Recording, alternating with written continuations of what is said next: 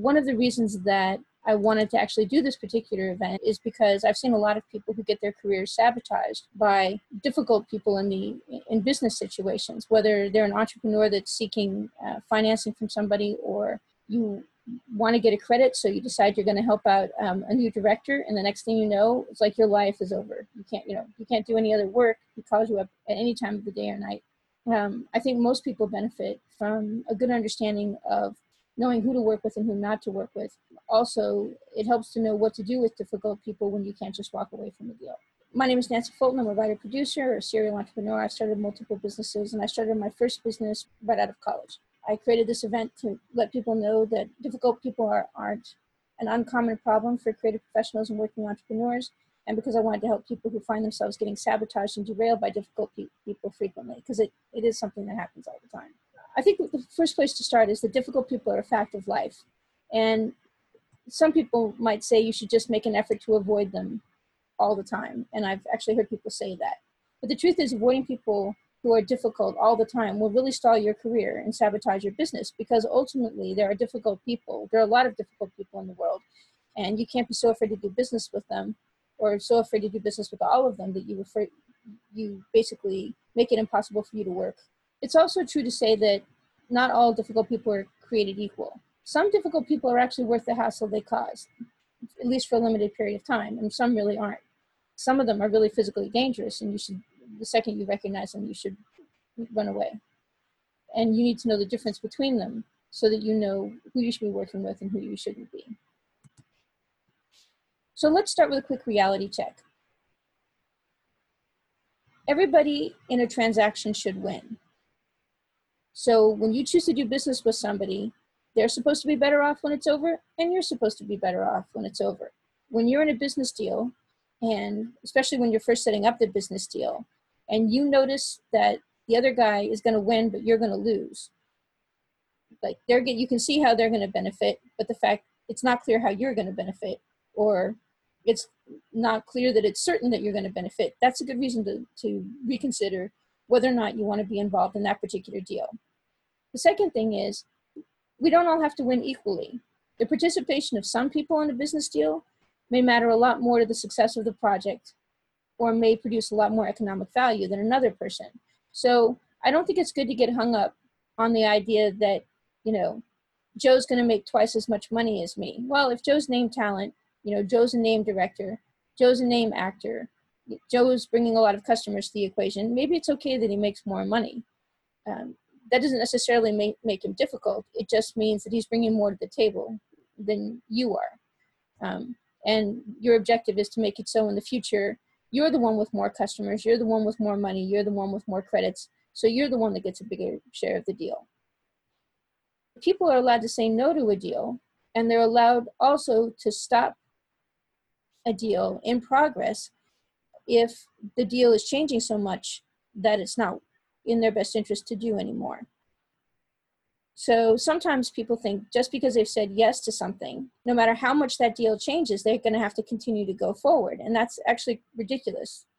When if you sign up to deliver 100 apples and the guy turns around, you know, two days later and says, oh, you have to deliver a thousand apples, you don't have to li- deliver a thousand apples just because they changed the deal you have to deliver only what you signed up with. And if they're not going to be happy with that, then you have a good reason to walk away because no matter what happens, the they're not they're not going to feel like they're better off, and it sounds like you're not going to end up feeling better off either because you're going to have to deliver a thousand apples to make them happy. Now,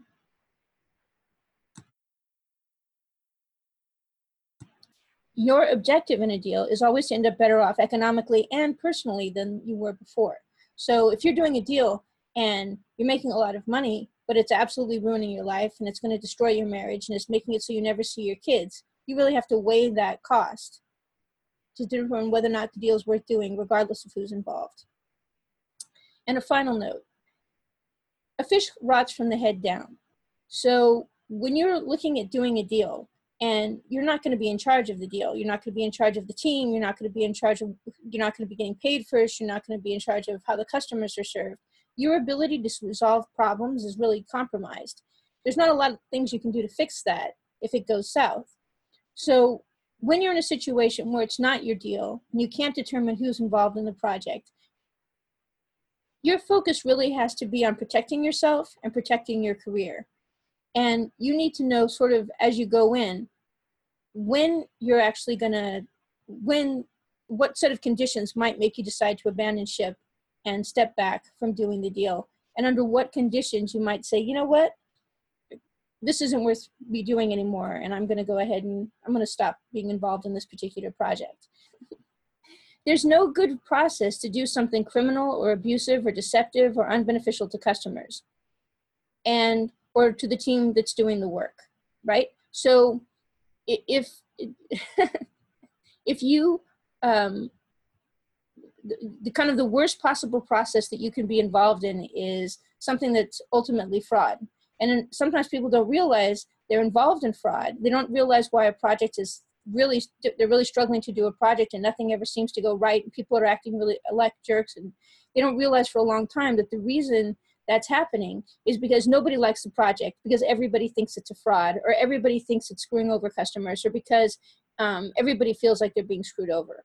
So you need to be aware in a situation when somebody's asking you to do something criminal or abusive or something you think is deceptive or something you think is unbeneficial to customers that's going to be a bad process and there's no way that that's going to be happy no matter who's involved. So you're not really looking at a difficult person at that point you're looking at the fact that the process itself is just screwed up. Um, it's also possible that a whole bunch of people you or a whole uh, might decide to build a project or you somebody else might decide to build a project and bring you in. And the project its objectives might be great and um, the team uh, itself might be great like all kinds of great people are involved but the process by which the project is built um, is screwed up and because it was built uh, badly at the beginning it can never be straightened out and a kind of perfect example of that is for those of us that have worked in the entertainment industry there's almost nothing worse than somebody deciding to produce a film without a finished script. So you end up with things like Waterworld. You end up shooting for days and days and days and months and months and months and months and years. and, and throughout all that time, and despite all of the money that you're spending, you're never going to end up with a finished film because you don't have a finished script you know? Or it may take you years to get to a finished script and and the end result might be that the movie you thought you were making is not the one you end up making simply because they had to you know the script was being changed constantly throughout production. Nobody ends up happy.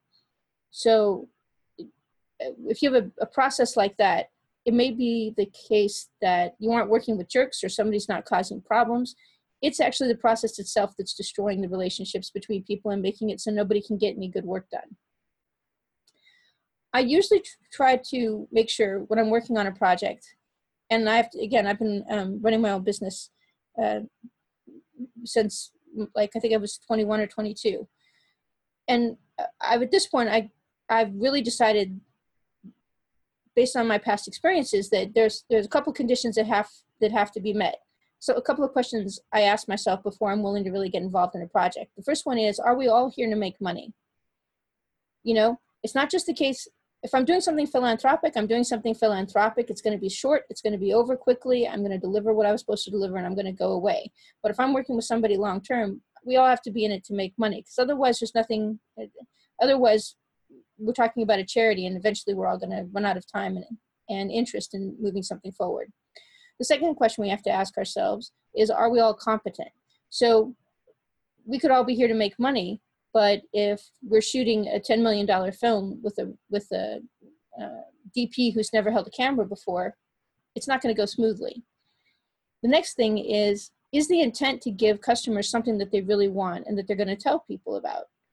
You know, that's how people mostly make money. People see a great movie or they read a great book or they um, buy a great graphic novel and they like it so much they tell people about it. That's where most successful projects get their growth is from happy customers. So if what we're producing isn't something that customers are going to love, I don't know. I'm not necessarily interested in being involved. And I think that most people should take a step back and think, you know, if, if we're not going to make customers happy, then why bother to do this at all? So if you ask yourself, now that let's talk actually talk about difficult people that you might run into. The first thing is they make deals fall apart every single time they're involved. And you've got this, you really like this director, you really want to work with them, um, like you're a filmmaker, um, and you really want to work with this particular director. And every time you bring him to a meeting, you know, the people that pre- you previously wanted to work with want to have nothing to do with them. That's a good sign that, that they're not a good person to work with because they make they make deals fall apart just by sitting down at the table. The second second um, characteristic you can use to identify somebody who's a bad apple is that they refuse to make enforceable agreements. They will not they will not sign a document that lists the things that they're going to do or how much they're going to charge you. A third characteristic is that they prevent actively prevent people from working together. You know, if two people are talking, they insist on getting involved. If there's a portion of the team that they're not in charge of, they insist in getting involved.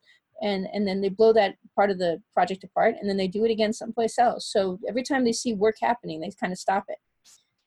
A fourth characteristic is if you meet somebody who, um, or trying to work with somebody who makes threats and keeps secrets, there's nothing more divisive on a team than having people who say, well, you know, uh, you know don't tell Fred that, that um, I'm paying you twice as much as I'm paying him well, what the hell, man?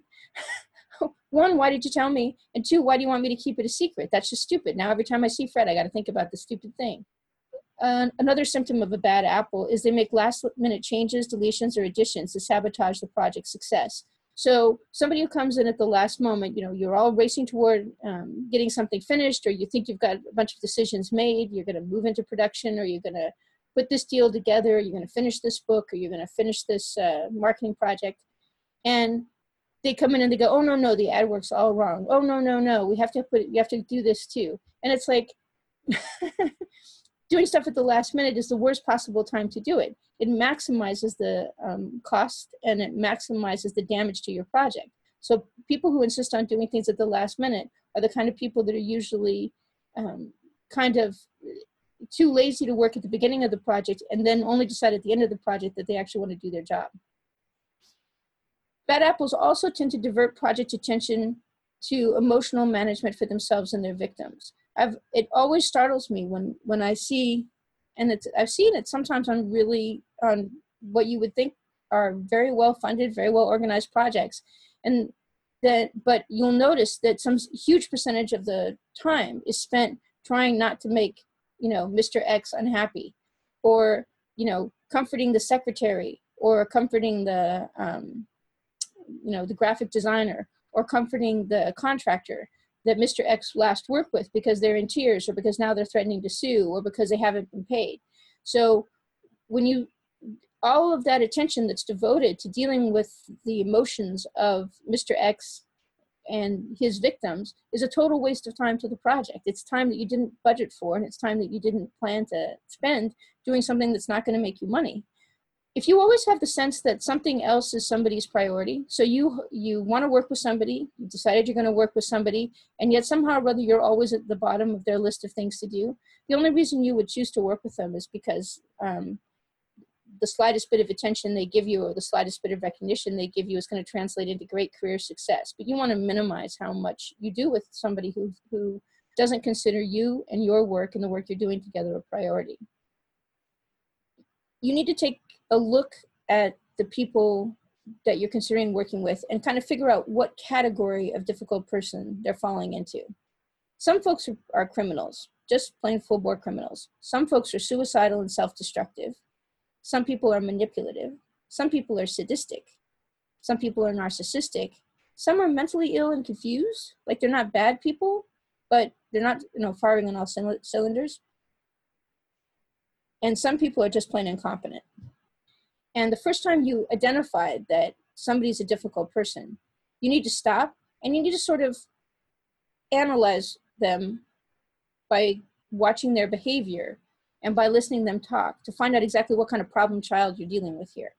To the extent possible, when you find yourself in working with a difficult person, you need to change your focus from trying to control the outcome of the situation, like trying to get make the deal go forward or trying to make sure contract gets signed or try to make sure that somebody gets paid to focus on what the hell is wrong with this guy you want to you want them to get them you want to get them to talk as much as possible because you want to listen to what they're saying You want if they're talking, you want them to talk. If they're crying, you want them to you want them to cry, the rant, explain. You want them to talk as much as possible so you can figure out what their issues are and what you know what kind of person they are.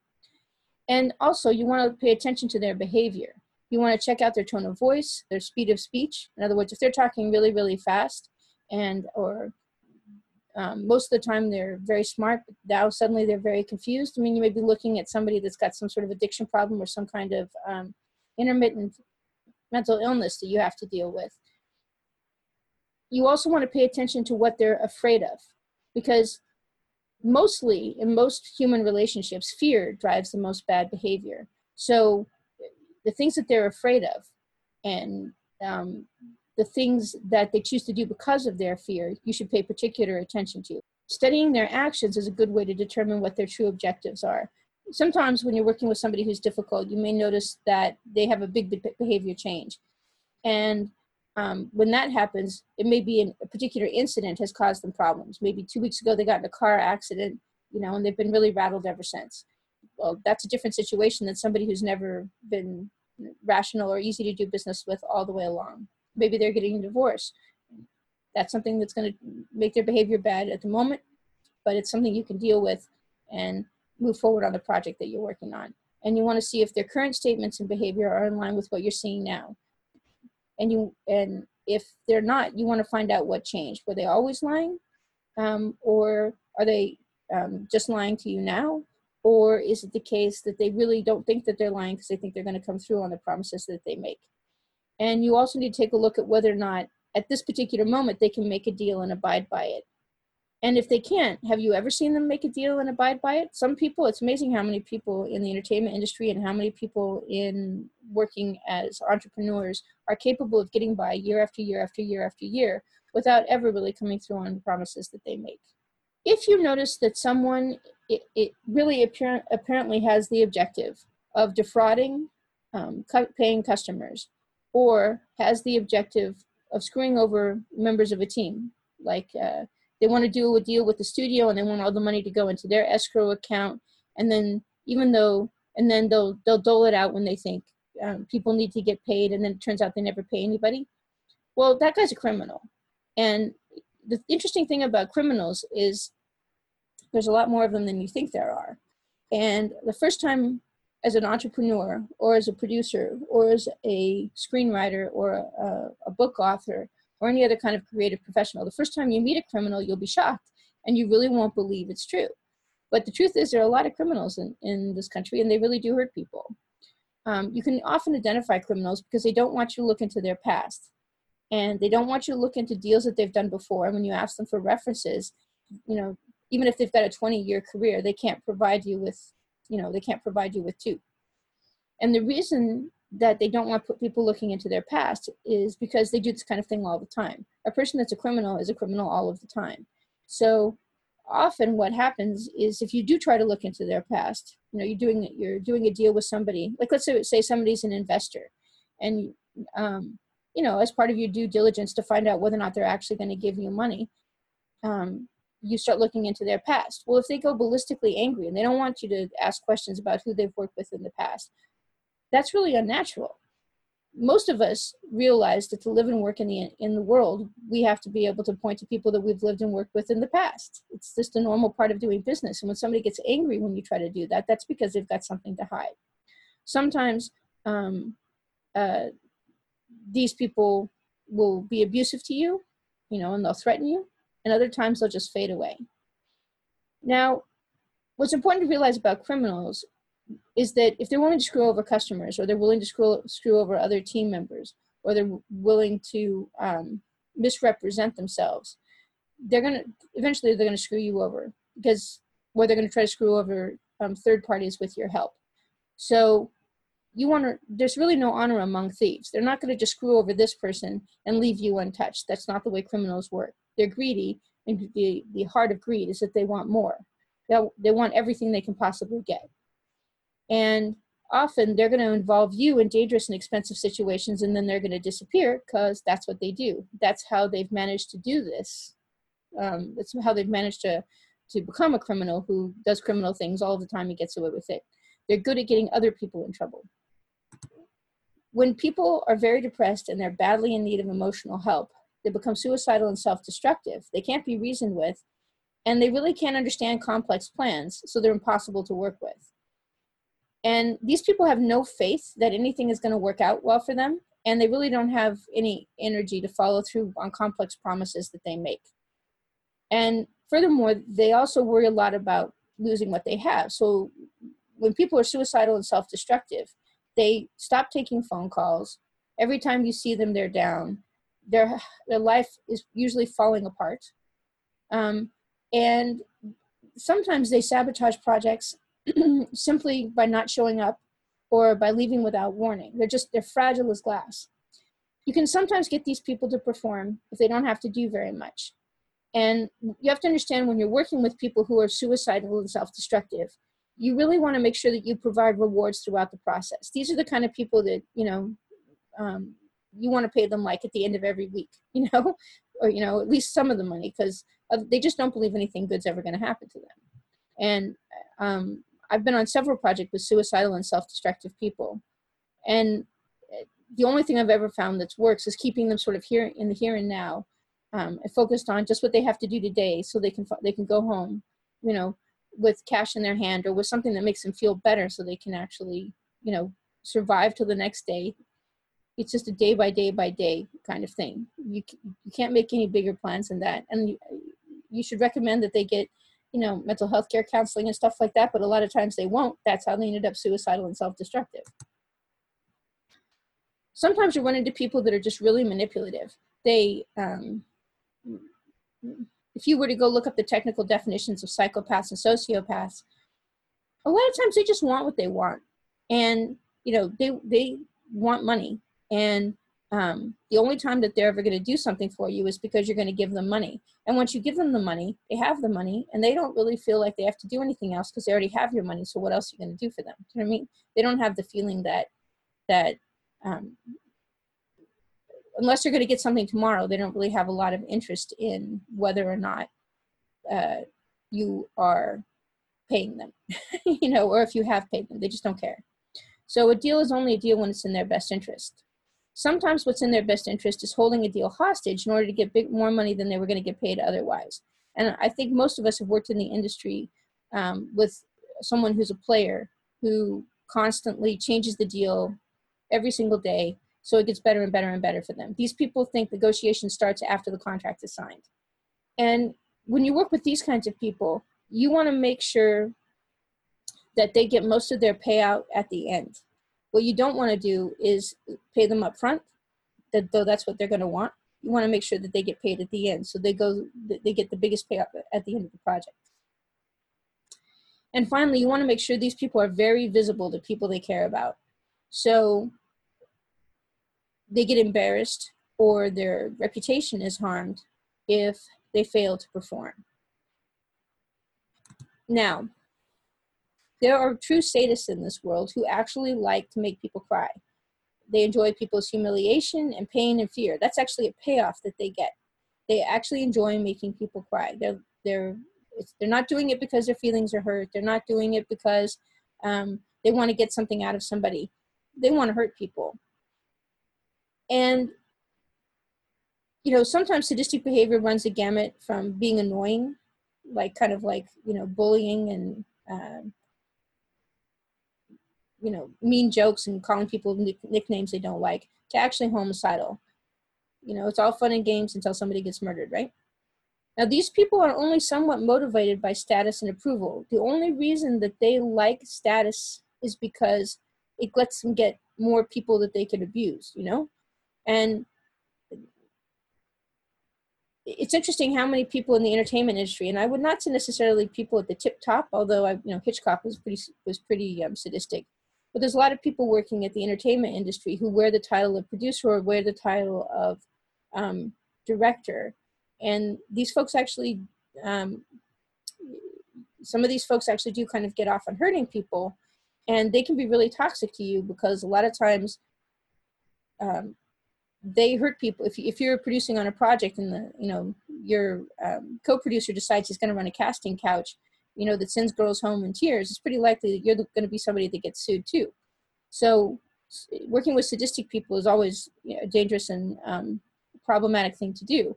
The other thing is these folks aren't really in control of their emotions very much. They get jealous, they get envy, they have rage, they have pride, they have passion.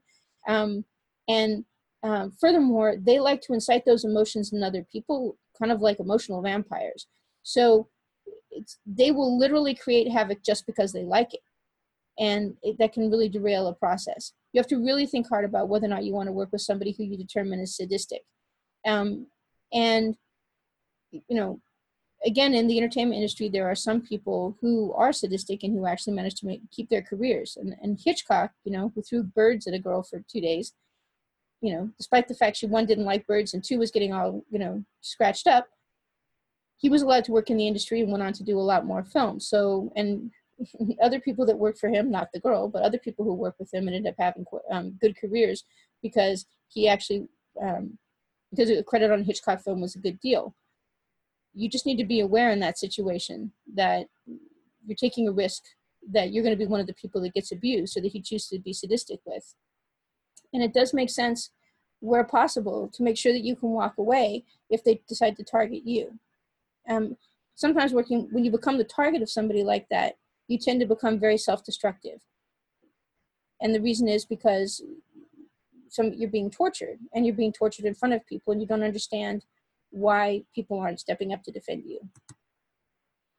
Now, narcissism is something that a lot of people have to deal with in the entertainment industry and um, anybody that has to work with um, people that own and operate businesses will eventually run across narcissists.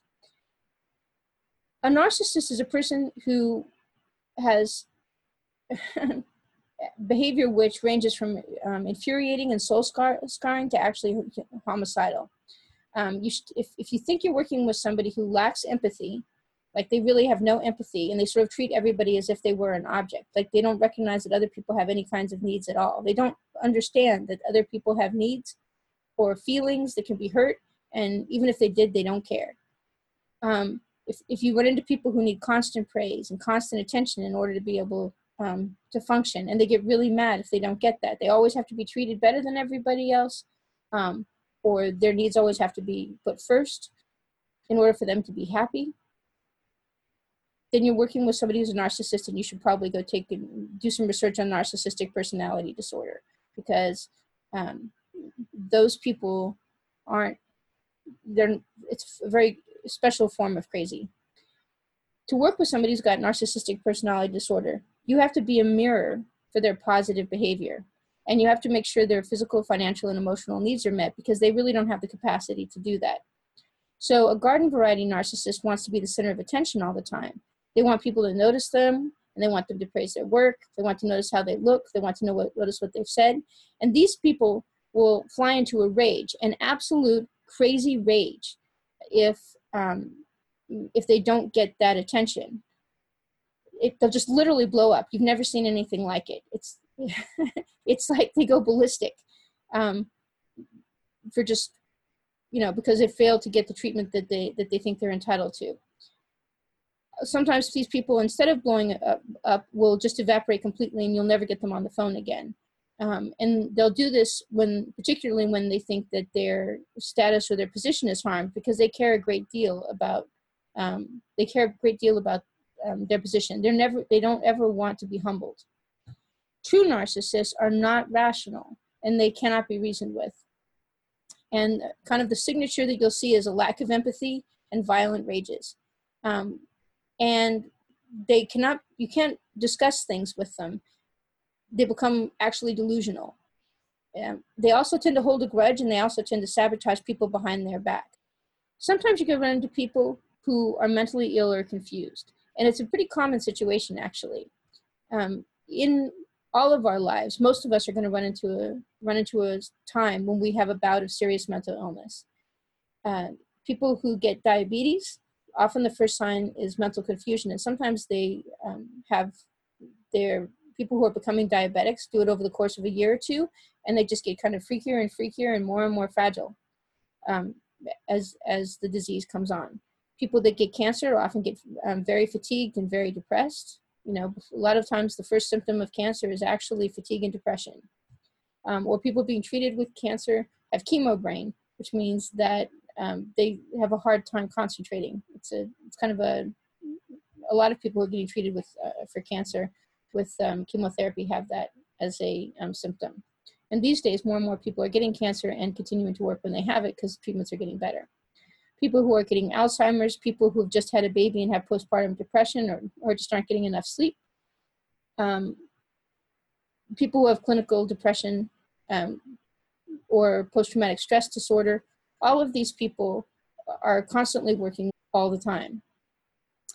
It's interesting to, I think I, I kind of uh, class addiction, um, you know, people who are addicted to drugs or alcohol in this same category because they they have this monkey on their back that's constantly making it so they can't focus on anything else and their mood is changing minute by minute or hour by hour throughout the day without relation to what they're working on. It's only everything it's based upon um, sort of when the last time they had a drink was and when they need their next drink in order or when they need to have um, their next hit in order to make um, themselves feel good so you can recognize these people a lot of times when you have the sense when they're describing something to you and it just doesn't make sense. I, I always have this feeling when I'm talking to somebody who's mentally ill or confused in this way that two plus two equals giraffes.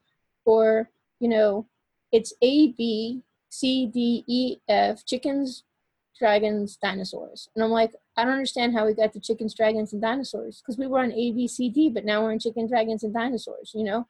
And it's like they just they just go the, the dots just don't connect the hard part is when they sh- they're performing in a key role. Like it's hard to replace a key actor, um, or a director, or a producer, or the head of a company when they're um, mentally ill or confused. It's, just, it's like, well, you probably better just quit because there's no way to get around that problem. There's no way to.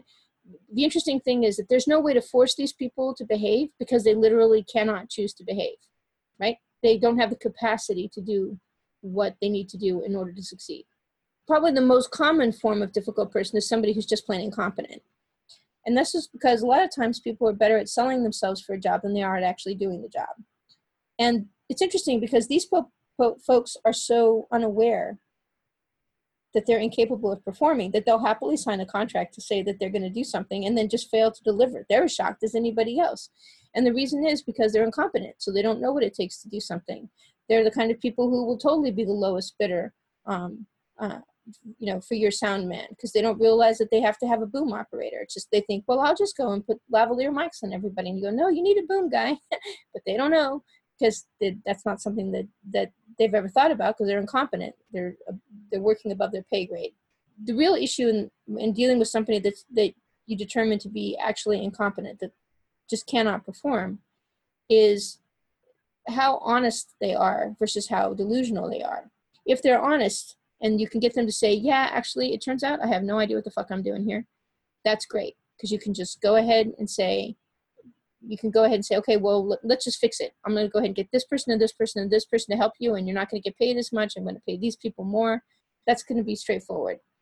If they're delusional and they think they are competent, then you're going to have a struggle to get them to take less money, and you're going to eh, you're either going to have to um, be prepared to fire them and, and and hopefully that's not going to turn into a hassle for you hopefully they can't stop the project moving forward or you're going to have to keep them on board and just take the financial hit of, of basically um, not letting them do their job and hiring other people to do it while still paying them basically how you treat them has a lot to do with with um, whether or not they can be augmented or replaced and how much resistance they're going to put up the key thing in dealing with difficult people is that you have to be sane. Before a deal is built, you can look into the background and references of people you're going to depend on to get something done to find out if they're difficult. You can do small deals before you do big ones to road test team members before you go big. Um, you can get people to sign enforceable contracts.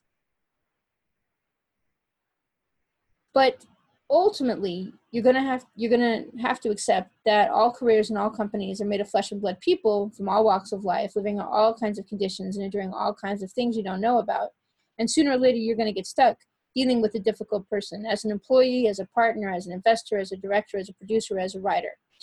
And you have when you run into that situation you have to be the one who is relentlessly sane and you have to be the one who's analytical so you can figure out what they need to what you need to do in order to um, get the project to move forward or to de- determine that you have to step away from the project because it's just going to be a disaster and you want to get off the titanic before it is fully sunk in the ocean.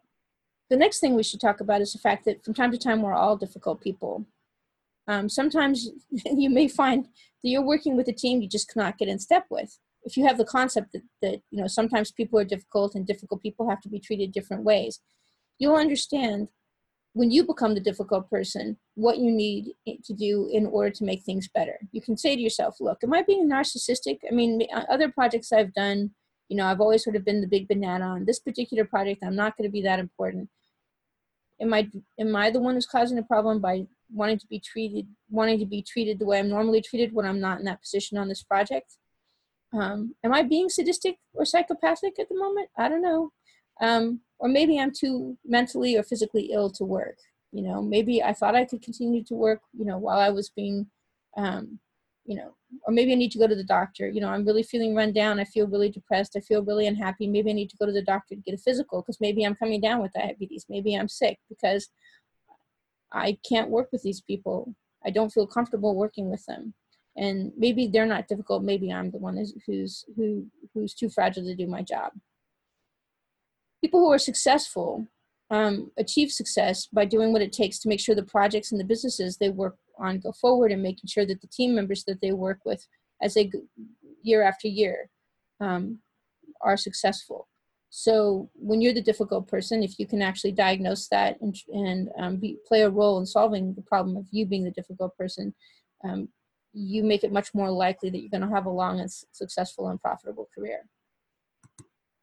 So uh, what I thought I'd do is um, go ahead and ask people if they had any questions based upon the stuff that we just talked about. Do you have any questions or is there anything here that, that um, or do you have any thoughts that you'd like to share about what we talked about?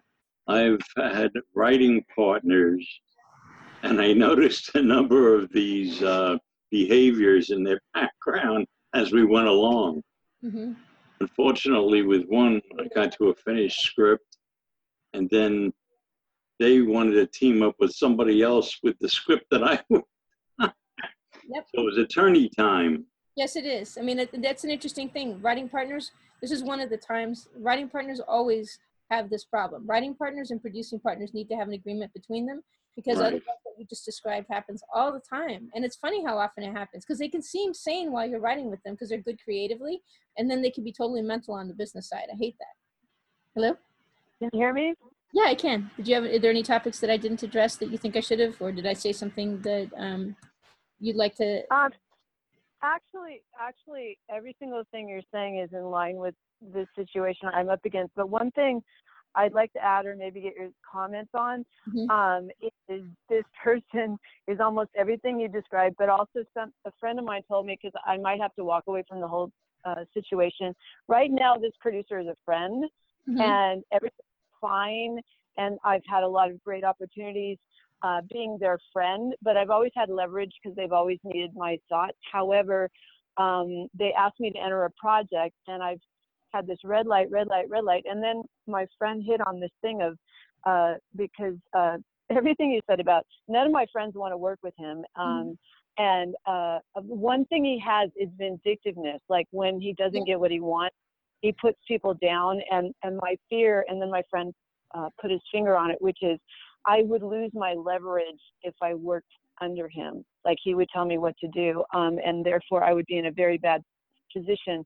So therefore, it's probably better to walk away from the project and just be his friend. Sometimes the only thing you can say to sort of get out from under that hassle is to have a disaster or something you have to deal with, you know, instead of it. It's I don't really ever recommend that people do business dishonestly, but when people are going to be vindictive, especially if they're friends, it's like you know they're putting you in a position where there's no telling them the truth is going to be problematical. You didn't even want to be involved in the first place. Now you're involved. You know, you don't even want to do this deal find the reason why you can't do the deal. Oh, I just took on a deal, another gig. It's going to be paying me too much. Or, you know, my car just broke. I have to, you know, I'm going to be doing something else. Or I have to go back east. You know, just like find some reason to evaporate that that that isn't related to the project. But the bottom line, what you're also saying is, if somebody has uh, you already see all the signs of them potentially being vindictive if they don't get what they want, and you're then under their your, their sum because you've signed a contract. It's Right. best not to enter that deal, correct? Don't go into it. Don't go into a deal with people that are vindictive and are doing business badly because you will get sued. It's expensive to do that. It's, it's the kind of thing that in, that costs you thousands of dollars. Hello? Hi, I'm here.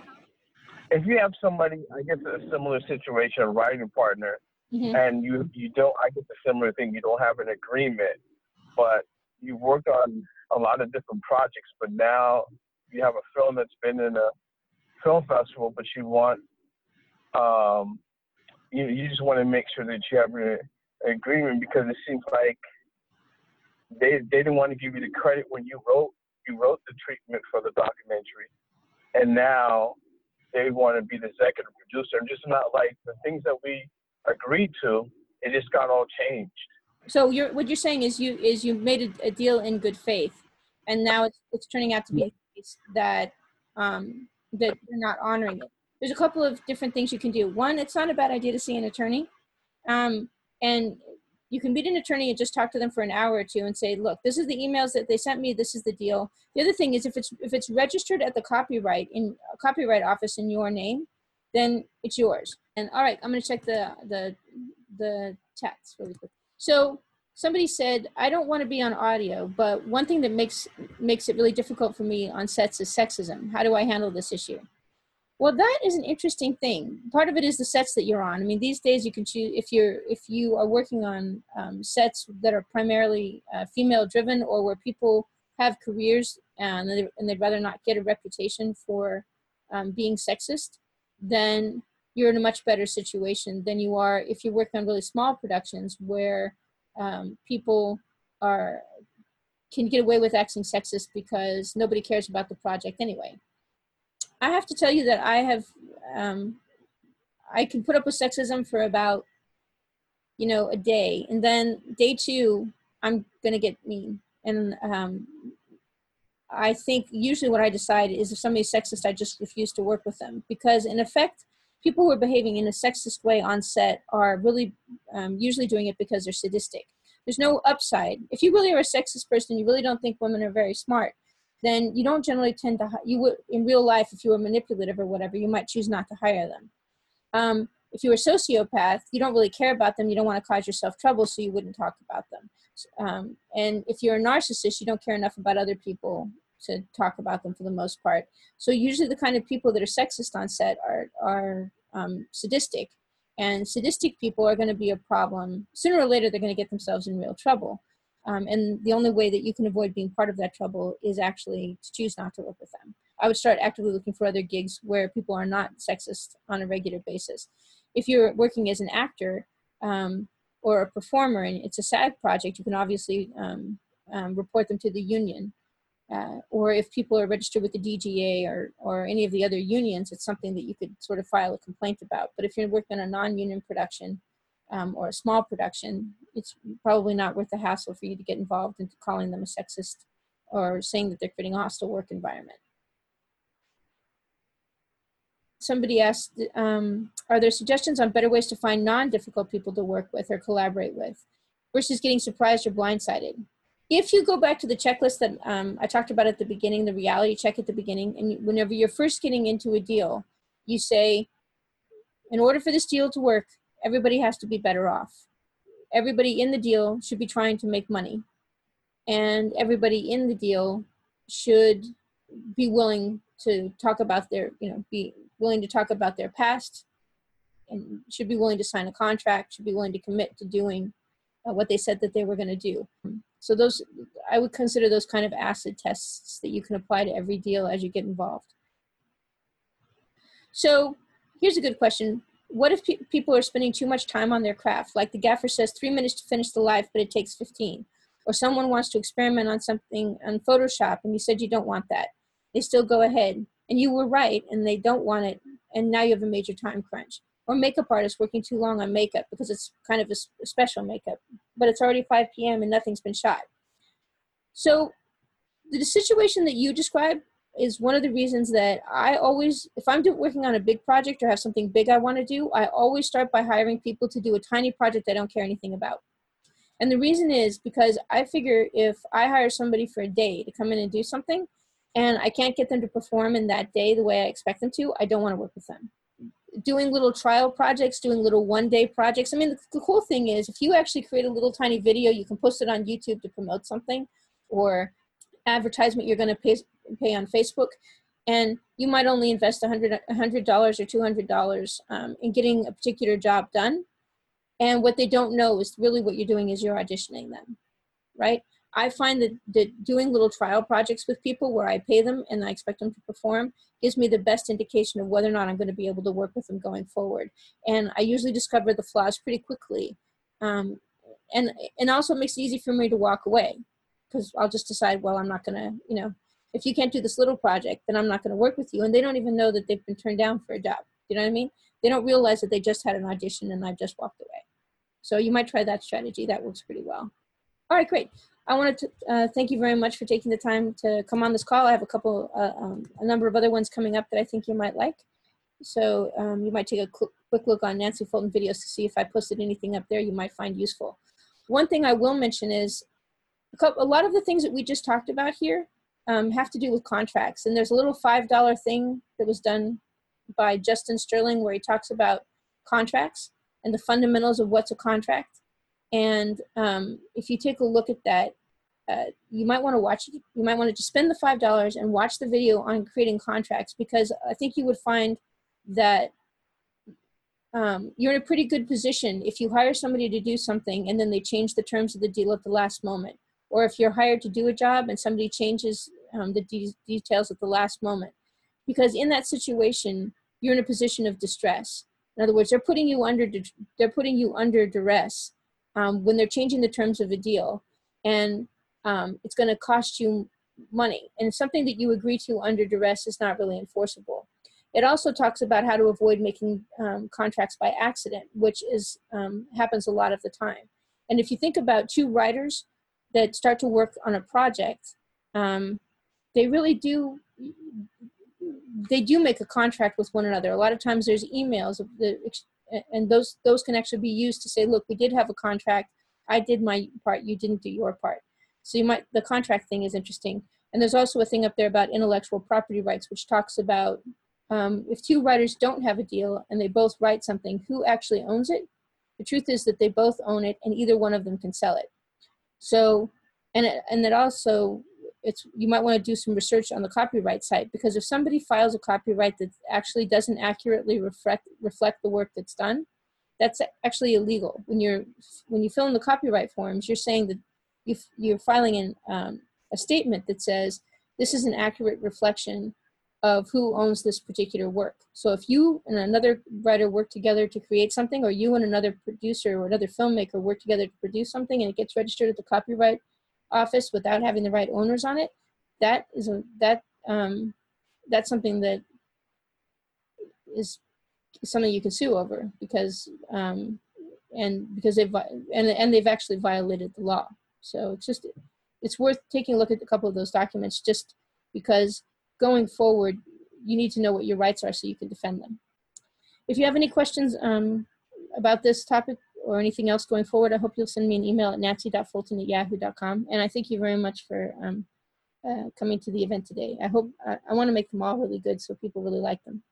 And um, I like, you know, I bring on guests that I think people will like. And if you have guests that you think I should interview, I hope you'll send me an email about them at nancy.fulton at yahoo.com. Have a nice evening, you guys.